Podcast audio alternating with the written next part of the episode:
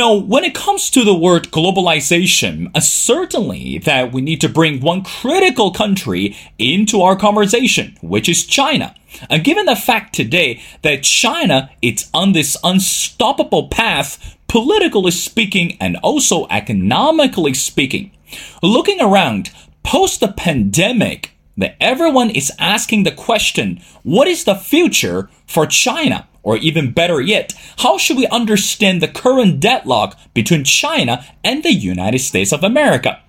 But meanwhile, if we pay closer attention, we also need to understand this ongoing relationship between China and some countries in Africa, even put in this bigger picture, how about the continent of Africa?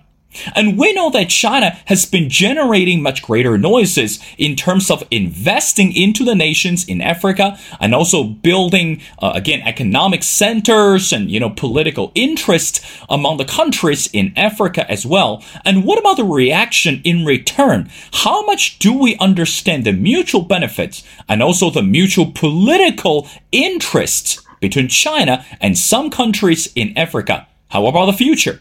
Well, in that in this episode, we're going to answer all the questions by speaking to one of the distinguished scholars, which is Dr. Joshua Eisenman.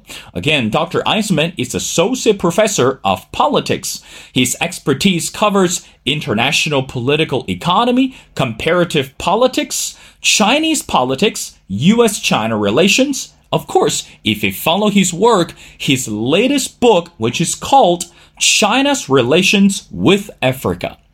Well, Dr. Eisenman, and welcome to the missing piece. It's great to be here, Will. Thanks for having me. Absolutely. Well, again, Dr. Eisenman, as we mentioned before, when we look at the word globalization, and too often we tend to focus on this current deadlock between US and China, but before we go there, based on your book, again, touch on this meaningful and also critical relationship between China and also the countries in Africa. So my first question is, why is it essential and also significant for us to understand the relationship between China and some countries in Africa under the current Chinese leader? What do you say to that? Well, it's it, you know it's it's important to understand China's relations with Africa for a, you know a variety of reasons. Um, First, China's relations with Africa are prioritized by China more than academics would presume they would be. China mm. has made Africa what it calls the cornerstone or a cornerstone of its foreign policy. This actually began under Hu Jintao, who, who made these remarks in South Africa, but have continued under Xi Jinping. And, and although the relations uh, China has, of course, bilateral relations with nearly every country in Africa except for one, Eswatini. It, they've evolved. This idea of Africa as an essential component of Chinese foreign policy has remained, and it's signified by the fact that each year, for over 20 years, the Chinese foreign minister's first visit every year is to Africa or an African country. And so that has been a, a kind of not so subtle signal that China prioritizes Africa. Um, and it does so for a variety of reasons, um, some of which are ideological in terms of China suggesting it is the leader of the global south, the leader of the developing world. This is something that goes back to the Mao era.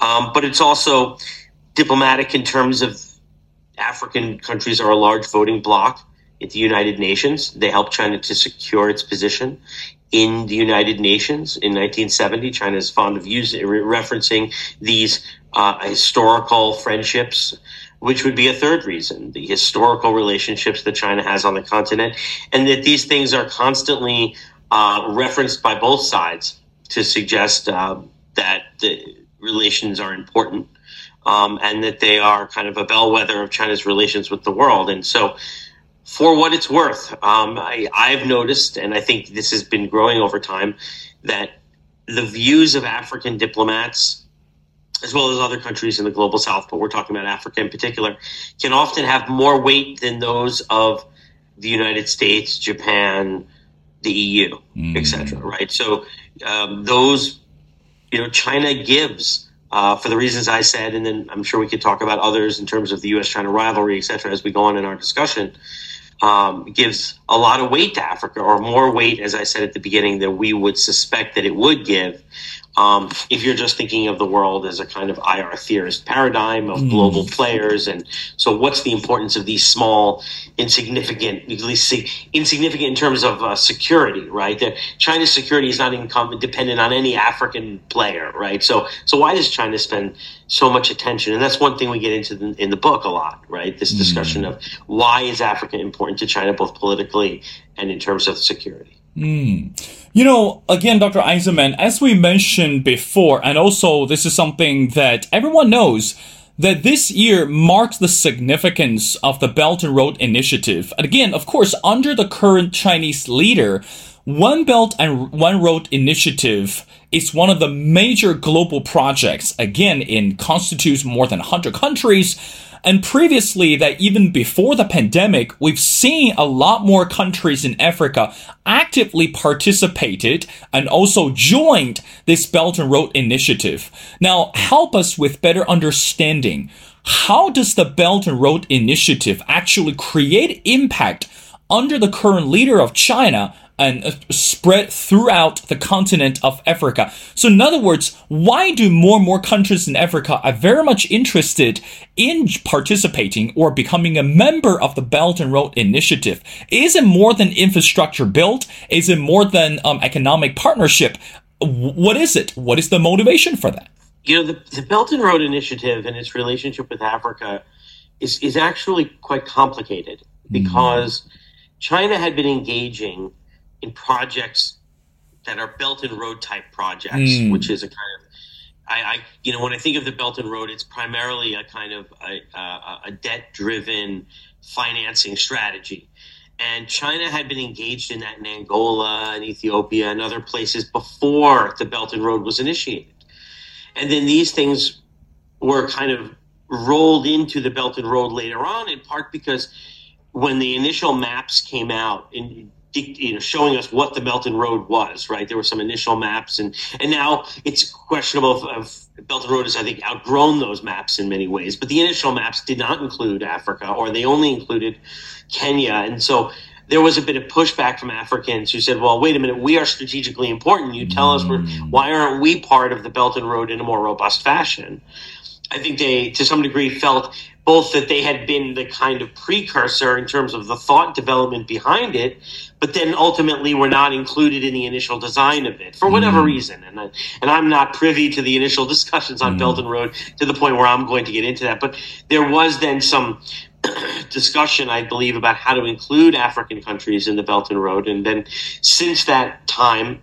Um, we've seen the the African countries become a more robust part of the Belt and Road. But again, like other Belt and Road questions, it's it's unsure sometimes whether or not that was a kind of pre-existing project that was rolled into the larger scheme or that was initiated by the Belt and Road. These things can sometimes be unclear. But what what is clear is that in terms of the politics of Belt and Road and the diplomacy of Belt and Road, uh, the African countries uh, have signed up um, and uh, participated. Now. Belt and Road has evolved as all policies evolve over time mm. and has changed. So the initial thrust of, as I said, you know, debt driven development has evolved into, I would say, more political security uh, type of engagements. Um, and I would say that other concepts, um, such as the community of shared future for mankind, um, the Global Security Initiative, the Global Development Initiative, um, these things have not over, not subsumed the Belt and Road, but they've advanced this kind of China in the global South, China in the world, China's uh, uh, increasing engagement, increasing influence, um, and they've kind of moved that concept forward, that kind of broader concept that Belt and Road fostered. Now, the problem with the initial concept of Belt and Road was that and, and and actually Ambassador Shinn and I did interviews in Beijing in 2017, mm. and we heard this from a variety of people. Was that there was a concern about whether or not some of these projects were viable, and there was a dispute at that time, a discussion about how much China could afford to take on unproductive projects and how how and what that would mean for China's balance sheet and some people thought this was not a big deal that China had, uh, you know, China's economy was big and this was fundamentally not all that much money. Others felt that it would be bad for China to hold all of this debt from around the world and have to manage all of those difficult questions. It, it was there was real varying views at that time. And what happened, and I think largely due to you know the effects of COVID nineteen, right, forced a contraction in the global economy, made a lot of these loans, which may have at one point appeared viable, nobody could predict COVID, and and and so the the the, the global economy receded, and it, it meant that a lot of countries, from Sri Lanka to Zambia, etc., had a problem repaying their their Belt and Road mm. debt, and so China and these countries and the global institutions, I stress not the United States, because the United States is not lent. It is worked primarily in grants. So it's mainly Euro mm. bondholders, IMF, etc., and other uh, uh, lenders who bought bonds. They're they're working together right now, and I'm not very privy to all of the detail of this. Mm. To try to come up with ways to alleviate the problem because we don't want a bunch of Sri Lankas that we just saw with the debt defaults and everything. It's not good for anybody. So right now, China, you know, I think finds itself in a difficult position because it doesn't want to give up leadership in the global south. It doesn't want to see these projects. Uh, uh, uh, you know, it wants it, it, wants to have a healthy economic relationship where these loans are paid back and more can be made later. Mm. It doesn't want to throw bad good money after bad, right? Mm. And that makes sense but it's also politically difficult in these fraught times um, with the, and, and the, Ukraine war, etc., to have to manage all of this. And so the Belt and Road Initiative, eh, you know, um, has evolved over time, uh, but it is also, in many ways, given China some some headaches that it's now trying to kind of work through.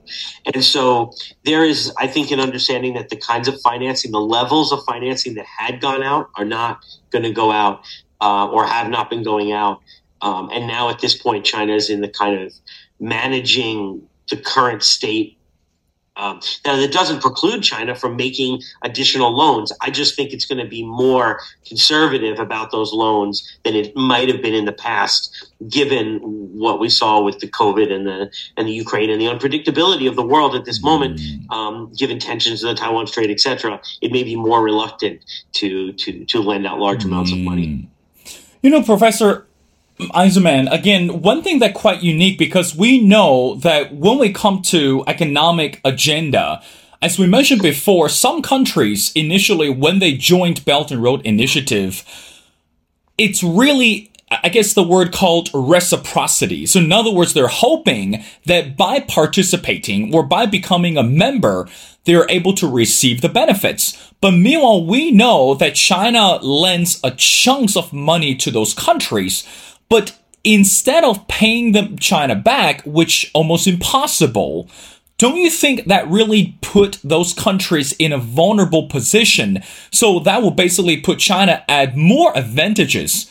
What do you say to that to those countries that who can't really compensate for their effort, you know, by paying China back, but meanwhile they have to, I want to be careful, give up something so valuable in order to keep China happy or keep the Chinese economy uh, sustainable. What do you say to that?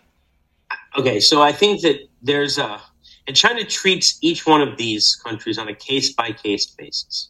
Mm. So it deals with them individually. And its frustration right now is that if it gives to one country, then it may be forced into giving to others, and that that may mm. lead to a kind of a cycle, which then leads to, uh, you know, what we call a moral hazard problem, right? People don't think they have to pay back the money, and then this becomes problematic. Mm. Um, now, what you're talking about has been called like the debt trap right. narrative, right?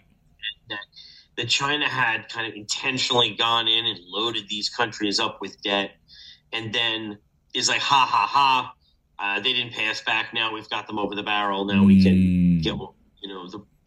Now, I was always skeptical of that narrative. Um, it was to me always a caricature because, as I said a moment ago, I think China wanted both. It wanted to have the political um, savviness to go into countries that weren't able to get financing from those Westerners who were you know, discriminating against global South countries and perhaps even racist in their own right in terms of giving to people with darker complexions, right? And and China was going to meet that need, um, and and so do the do the right thing politically, but also do the right thing economically in terms of invest in projects that would get mm. yield returns and get paid back, right?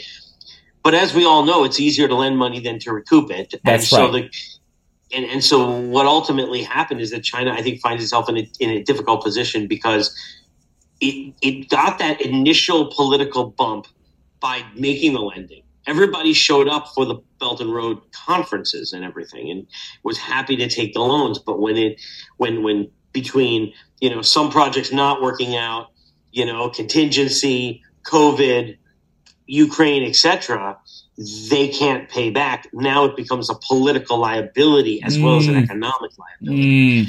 Um, and I can tell you there were people in Beijing who knew this, right? Who told mm. this to Ambassador Shinn and I at the mm. time during our interviews, who expressed their deep concerns, right? This is people in the U.S. Chinese government, people who worked in mm. in these circles, um, and they expressed their their concerns. Uh, but you know, ultimately, this is written into the Chinese constitution. It is Xi Jinping's premier policy. Mm. So it was going to happen politically. Mm. And it did happen. And now, for a variety of reasons that we've already gone over, it hasn't worked out well. And so now, kind of in the height of his, in the light of history, we can say they were debt trapped.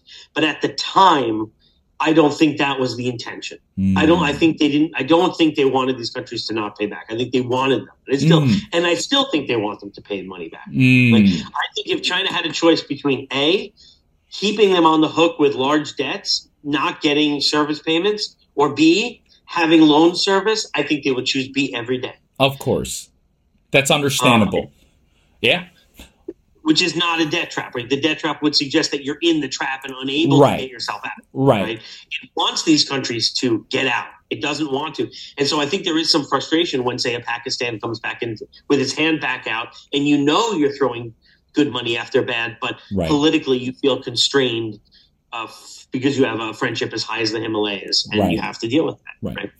Well, Dr. Eisenman, I want to move on to the next com- uh, part of the conversation. You know, when we talk about propaganda, of course, we know that propaganda works. You know, we've seen of effectiveness historically, and also, of course, in your book, that you also talk about the comprehension of propaganda. You know, we talk about media propaganda, political propaganda. Now, when it comes to the purpose of propaganda, especially from the Chinese perspective, it's, I guess, most of us would, would say that to rejuvenate the country. So in other words, we, we, we look at the model and then we've seen the, uh, uh, uh, promising speeches from the leaders. You know, we've seen how the media play out the roles. Now, the next question is, are the African nations actually learning and understanding those propagandists from the Chinese perspective. So in other words, do you think that how much the, how much do the Chinese propaganda actually impact the growth and also the uh, the uh, uh, political or social change among the countries in Africa? What do you say to that? So the, the, the concept of propaganda in China should be understand should be understood first and foremost as as not a dirty word, not a bad word, hmm. right? The the term Xuanchuan is not necessarily quote bad mm. as we might think of it in English. The word mm. propaganda right is considered has a negative connotation. Right. It doesn't necessarily in Chinese, and so you have um, propaganda. I think perceived of primarily as just one of many tools of policy making mm. that China's uh, policymakers can can use in order to achieve their objectives.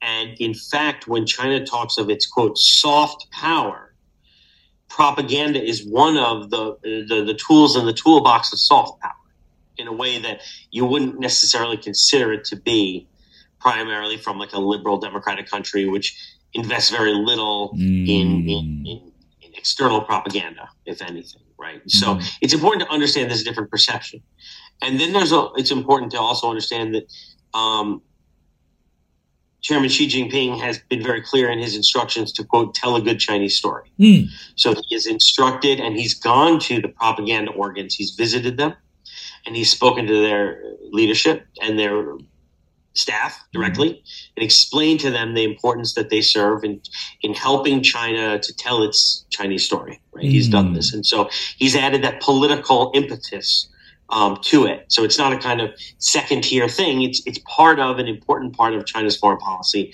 according to to President Xi. Right. So, um, and then to understand that the propaganda then has many different components to it right? So we tend to think of propaganda in terms of media propaganda. Mm. Okay, this is our big con. You know, we think of propaganda. We think of the China Daily. We think of the People's Daily. Mm. We think of hmm. CGTN we think of the kind of main organs of Chinese right. propaganda.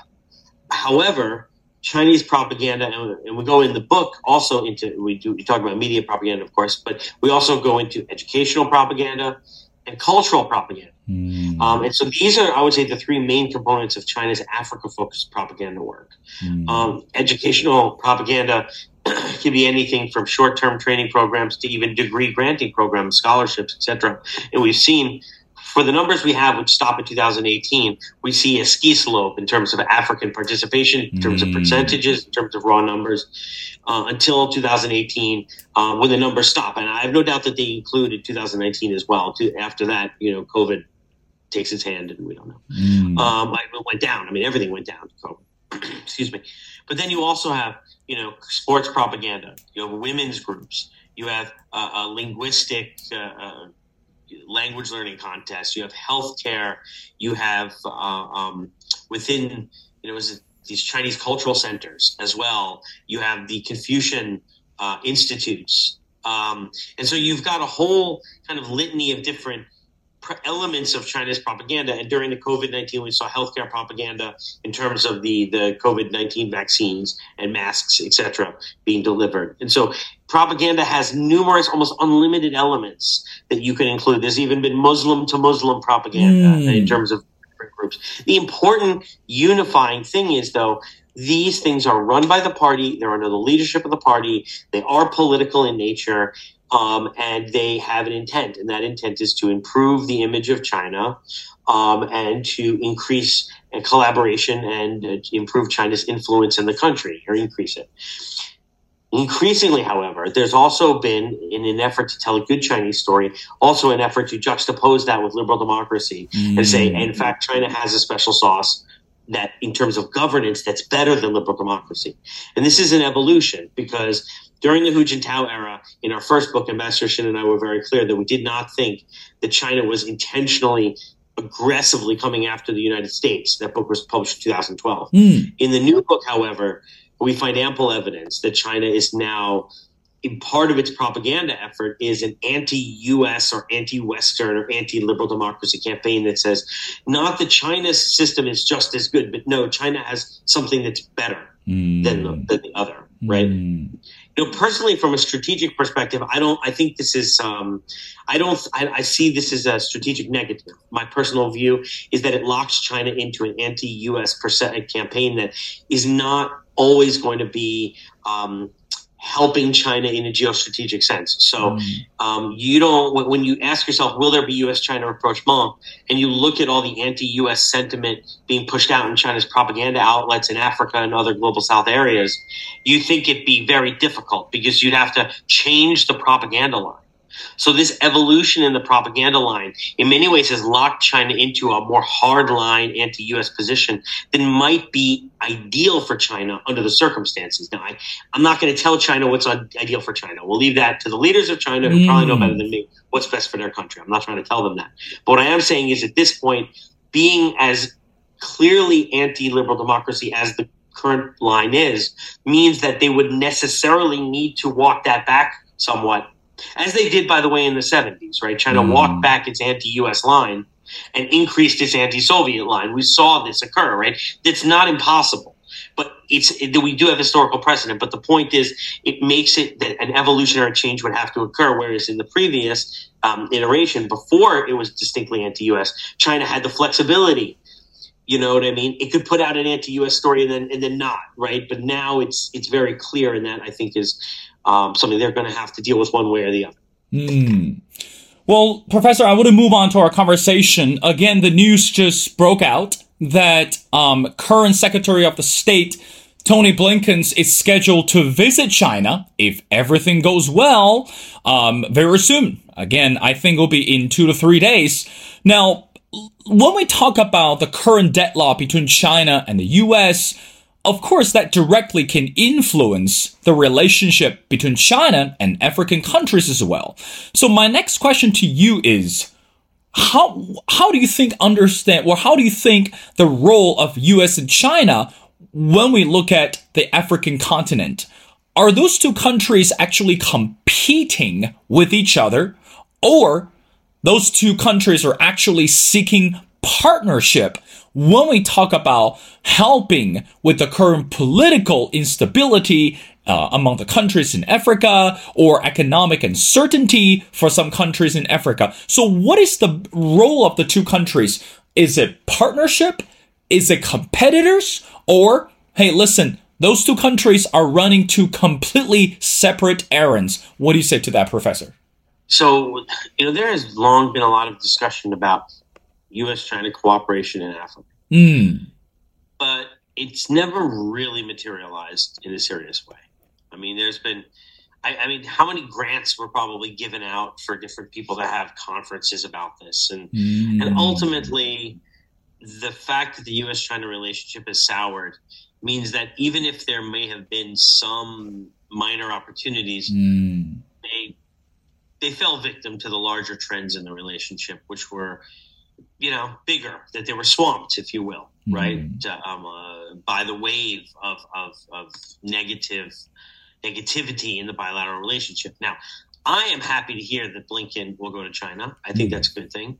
Um, um, you know, I hope I'm going to China too soon as well. So, um, I think that the what is really unfortunate, and I'll just say broadly, is that as a student, as a young student, I was able to study in China, mm. and, it, and, and during that time, I was able to fall in love with China. Mm. I was I fell in love with with all different aspects of China in the late '90s, 2000s, mm. um, and there was something special, and there is something special about the country.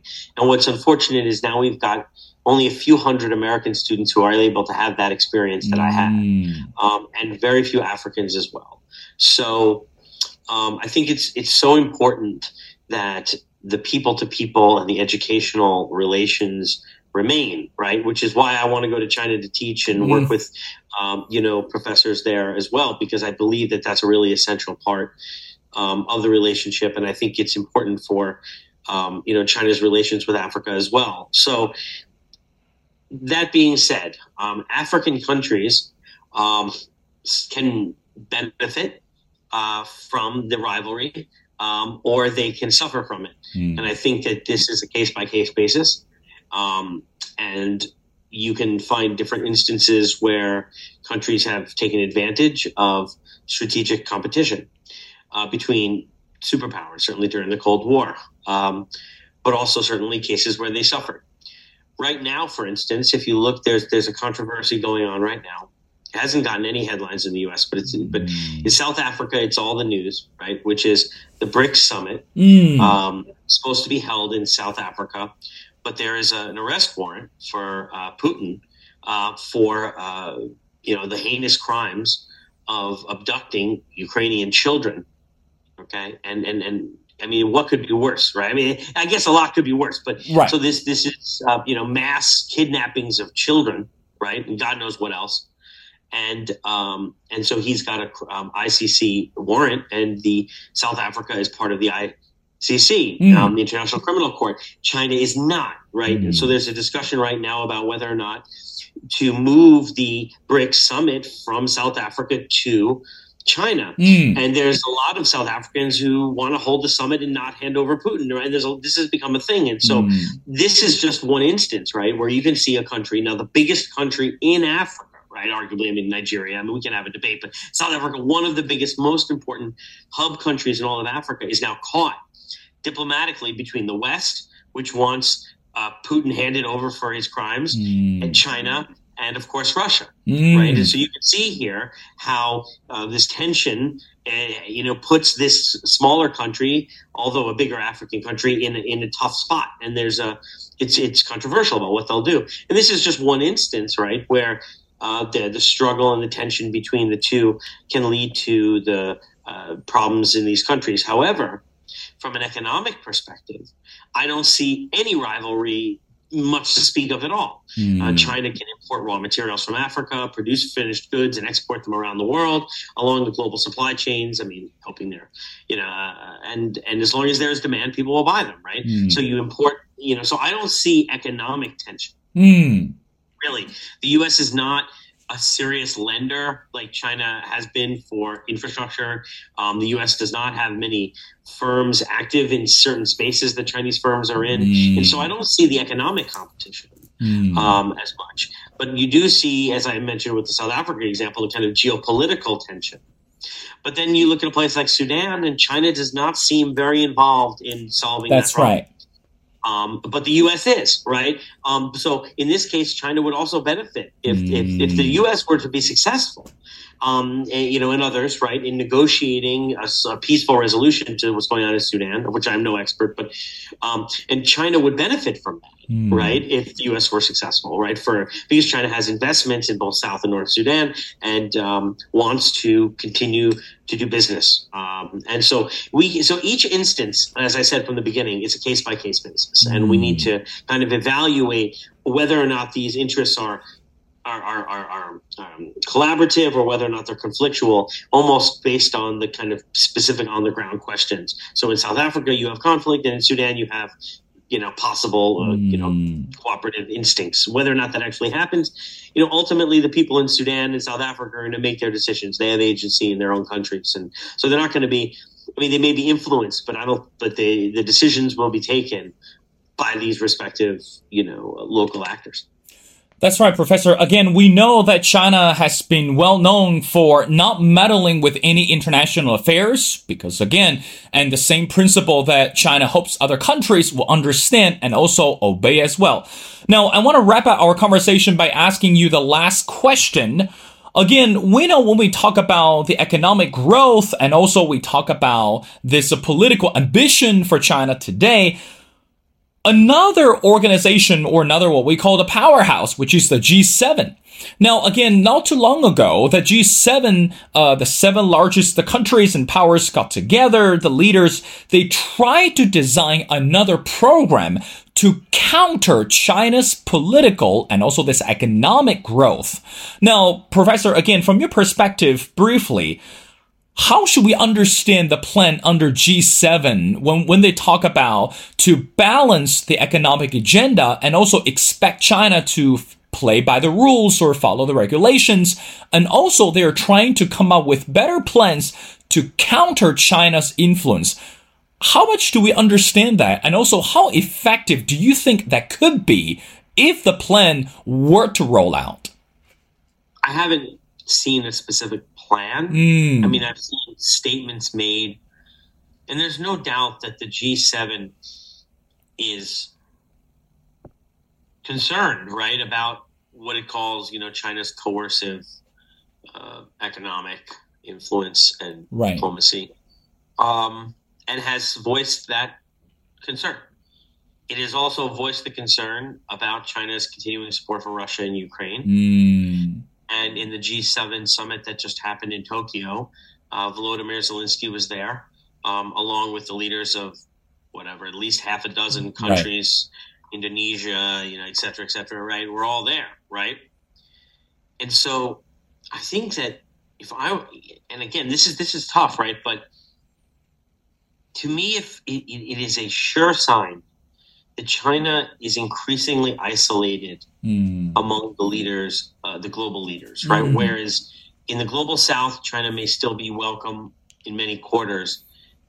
That the strategy that has been undertaken has had costs. Mm. And I think that there's a lot of broad based disappointment. Mm. Like like almost like straight sadness because there's a lot of people, and I count myself among them, Mm. who invested quite a lot in in working with China and understanding China and sending our students to China. And to some degree, we're just really we feel that you know China didn't have to choose a conflictual path, right? Mm. That that there was another way that could have occurred, right? That when we look at the tensions in the South China Sea, and we look at the tensions in the Taiwan Strait, and we look at um, you know the camps in Xinjiang, and we look at what happened in Hong Kong, um, you wonder if if if China had taken different choices because a lot of that has really scared the hell out of the West, Mm. right? And, and these police stations and the Huawei stuff, and the, you know, it's it has been a real, um, you know, the spy balloon, right? I mean, you know, to some degree, if China hadn't, I mean, it wouldn't have had to, you know, play ball, but it, it was a bit ham-fisted, is my point, right? Mm. China Development 2025, right? There was just a lot of these things going on that were were, were feeding into an anti-China narrative that that gave a lot of oxygen to people who had been waiting to suggest that China was a threat, Mm. right? And so, my, you know, I- think that this is a kind of a broader feeling, and, and increasingly in Europe as well, of oh, why did it, you know, have to go this way? Like, Mm. but it did, and here is where we are, right? And um, and so I think that there's a kind of a reluctance, but a kind of acceptance now, Mm. a broader acceptance that China, especially in places like Canada, for instance, where there's been a variety of scandals going on with, you know, where there had been a, a kind of a, a mollifying effect that they may have had on U.S. policy, Mm. where they may have said, you know, the, to the U.S., don't be so. so now those countries, in many ways, are driving the U.S. to become more assertive. Now, Mm. China may misunderstand this. China may, and I've heard statements, believe that the U.S. is dragging Vietnam into concerns about China. I can assure you, it's very much the opposite in many Mm. cases, where smaller countries, Australia, South Korea, Vietnam, Canada, uh, uh, Lithuania, Mm. right, et cetera, et cetera. Smaller countries in the in the Western orbit are in, ha- have come to the United States and raised levels of concern. And I think the the clearest concern that we've seen, and the clearest indication of this spookness, right, beyond like the Pew data, which is just Mm. shocking in terms of course. views of China collapsing, Right. has been the South Korea, uh, uh, Japan rapprochement that's going on right now. Right? I mean, given the, the the history there of World War II, of comfort women, of all this terrible stuff, of colonialism. Okay, within the lifetime of many people, not many, but some Koreans, the fact that we now see a rapprochement is is is got it has it is concerning in Beijing, Mm. right? And so I think this is an indication that um, it's not just the G7; that there's there's a larger trend going on, and that China would do well, in my opinion, to recognize that and make a course correction in its foreign policy. Now, they have other plans, perhaps, and I'm not Mm. telling China what to do. But going to your initial question, it's not just a G7 v China. I think that that would, you know, just like US v China now is a, is a kind of a mischaracterization to some degree because in many ways China is is very lonely now. It's a lonely power, right? Mm. Um, and that's what Ni- Richard Nixon talked about many years ago about that we don't want China lonely and isolated and and like Mm. chewing on its discontents, right? We want to bring China into the global community of nations, right? And and it's not too late for that, okay? But that decision is one that must be taken in Beijing, right? China chooses China's path. China's not a weak country. Mm. China is a powerful nation, second biggest in the world. Whatever is done is is the majority of the decision is going to be taken in Beijing. If if China decides to attack and go across that Taiwan Strait, I assure you, Taipei is not attacking mainland China right? We Mm. know maybe it would have in the past. The reality of the situation is that the timing of that conflict it will be wholly taken in Beijing. If a Mm. conflict breaks out, it will be because the Chinese side decided to initiate that conflict. I think we can agree, right? Mm. The Japanese are not attacking. Right? There's no scenario where the Malaysians or anybody or the That's U.S. right. is attacking China. So in this way, China is the master of its own fate. Mm. It has the power that it didn't during the century of humiliation. And this Mm. is something that's very important. Um, and that's why so many countries in the G7 are pleading with China to to make those decisions in a way that keeps peace and prosperity at the forefront. Well, again, Dr. Eisenman, I agree with you. I mean, as you mentioned before, it's not too late to repair this broken relationship. And of course, at this moment, as we mentioned before, if the current Secretary of the State uh, and uh, uh, Tony Blinken's successfully makes his trip to China, and again, for everyone's benefit, for every single country's benefit, we like to see the reconciliation, at least this handshake between the two countries. Well, again, ladies and gentlemen, it's my great honor to speak to Dr. Joshua Eisenman. And again, Dr. Eisenman is the Associate Professor of Politics, and his expertise covers international political economy, Chinese politics, US-China relations, and I strongly encourage everyone go online to look for his latest book, which is entitled China's relations with Africa.